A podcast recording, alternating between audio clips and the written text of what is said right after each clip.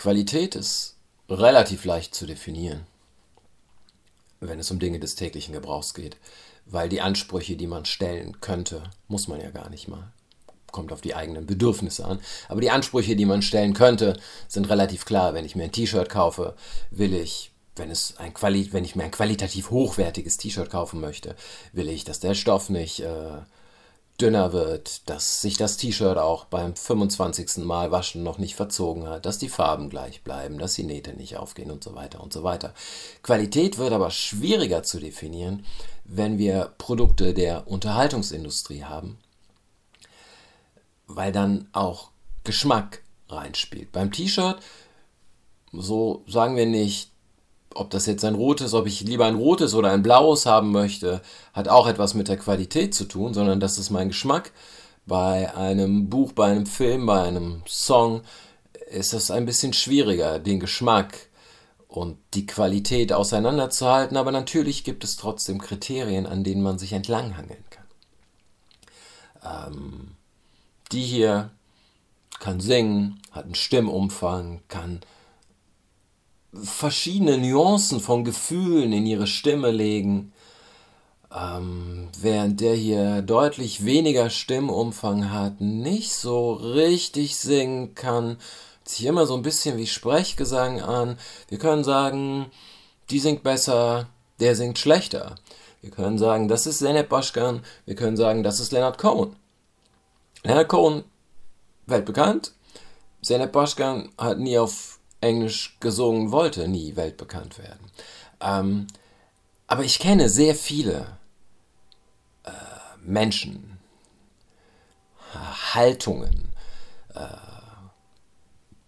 wenn man jemand ist, der ein Unterhaltungsprodukt, ich nenne es heute so, Unterhaltungsprodukt, das ist keine Kunst, das ist ein Unterhaltungsprodukt, äh, der ein Unterhaltungsprodukt produziert, und nicht kommerziell erfolgreich damit ist, aber selber genug davon versteht, zu sehen, ich mache hier etwas qualitativ Hochwertiges, so jemand steht sehr oft da und sagt, aber das, was die anderen machen, ist doch schlechter als das, was ich mache. Und das ist nicht nur, äh, ich glaube, das ist sehr häufig nicht nur Arroganz und Überheblichkeit, sondern man hat sich sehr lange damit beschäftigt. Man versteht, man was die Schwächen sind, was man selber tatsächlich besser kann, ohne sich selber zu überschätzen.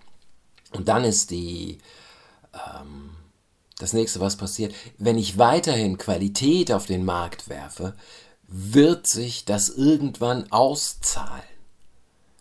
Ähm, diese Haltung entsteht sehr oft. Und wenn es sich dann irgendwann irgendwie ausgezahlt hat, haben wir da Leute, die sagen, du musst nur an deinen Traum glauben, du musst nur immer weitermachen, du musst stur weitermachen, dann klappt es eines Tages. Das sind natürlich nur die Leute, die auf einmal eine Stimme in der Öffentlichkeit kriegen und das sagen können und so gehört werden. All die Leute, die genau das Gleiche gemacht haben, jahrelang an etwas dranbleiben, aber keinen Erfolg hatten und keine Stimme in der Öffentlichkeit, die verschwinden. So verzerrt ein Gesamtbild. Aber darauf will ich gar nicht hinaus, sondern äh, ich halte es für einen absoluten Irrglauben, dass sich Qualität durchsetzt, weil das gesamte System, in dem wir leben, nicht darauf aufgebaut ist. Es gibt relativ einfache Beispiele, wo Geschmack einfach keine Rolle mehr spielt, an denen ich gerne versuche zu erklären, was ich damit meine. Wir hatten, als es mit Video anfing, hatten wir drei Systeme: Video zweitausend, V H S und Betamax. Äh, die Fernsehmenschen haben sehr, sehr lange Betamax benutzt. Warum? Weil es die beste Qualität war. Was hat sich auf dem Markt durchgesetzt? V H S. Nicht das, was qualitativ das Beste war, sondern wir haben einfach alles verdrängt. Es gab irgendwann, das war quasi gleichbedeutend mit Video. Es gibt nur V H S. Wenn du Videokassette sagst, meinst du eine V H S-Kassette. Ähm, ähnliches bei Betriebssystemen. Windows war nicht das beste Betriebssystem. Aber es ist das gewesen, was sich durchgesetzt hat. Und so ist das mit relativ vielen Dingen. Wenn die Leute hingehen und ähm, Fleisch kaufen, ist ihr Bedürfnis gar nicht, das Beste zu kaufen, sondern das Billigste. Äh, wir könnten sagen, der Markt entscheidet das, der Preis entscheidet das. Äh, aber ich glaube, dass das Problem ist, dass es auf eine Art kein, kein Wert ist. Wir wollen das gar nicht. Also darauf ist das System nicht angelegt, zu sagen, okay, aber das, was qualitativ hochwertig ist, kommt irgendwann automatisch nach oben, weil alles andere halt untergeht. Ähm, das, was, sondern es ist das, was sich am besten vermarkten lässt, was aus irgendeinem Grund einen Wettbewerbsvorteil und irgendein Grund, und der Grund ist nicht unbedingt Qualität, was aus irgendeinem Grund einen Wettbewerbsvorteil erzielt und irgendwann sehr weit vorne ist, kann die Mitbewerber alle aus dem Markt drängen, egal wie gut die sind.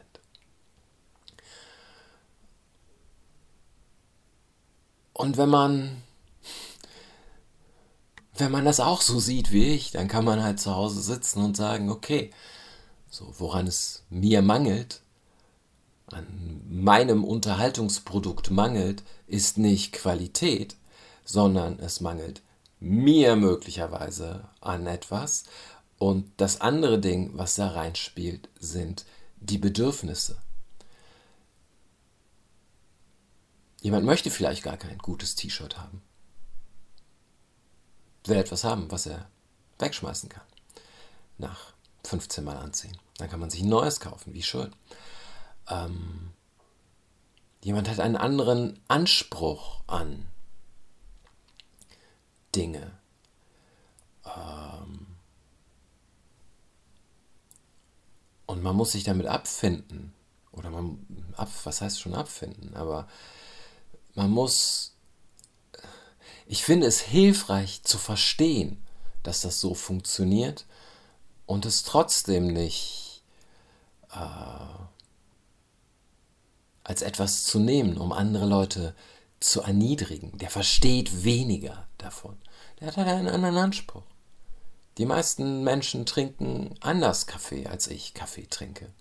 Ich versuche mittlerweile zu vermeiden, außer Haus Kaffee zu trinken, weil er mir meistens bestenfalls so lala schmeckt.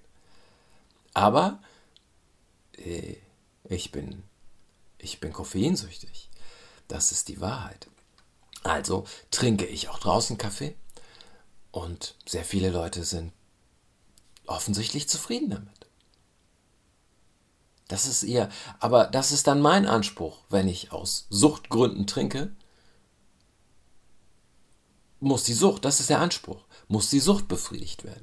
Wenn ich zu Hause Kaffee trinke, ist es ein Genuss, den ich draußen nicht wiederfinde. Bin ich deswegen der Mensch mit den feineren Geschmacksnerven? Kann ich, erhebt mich das über irgendetwas? Nein, es macht letzten Endes mein Leben nur ein kleines bisschen schwerer. Aber auch darüber kann man lachen, weil so eine Koffeinsucht, wie ich mir immer wieder beweise, indem ich dann mal eine Woche oder zwei keinen Kaffee trinke, so eine Koffeinsucht kann man auch relativ leicht äh, wieder abstellen, indem man sich da so rausschleicht und statt äh, drei, vier Kaffee am Tag irgendwann nur ein, zwei und dann nur einen und den auch nur nachmittags und dann braucht man am nächsten Tag gar keinen mehr und das ist auch ganz schön. Äh, und das war nicht mal das Thema. Das System ist einfach nicht auf Qualität aufgebaut. Und mir hat das geholfen, mich besser zurechtzufinden, wenn ich Dinge verstehen will.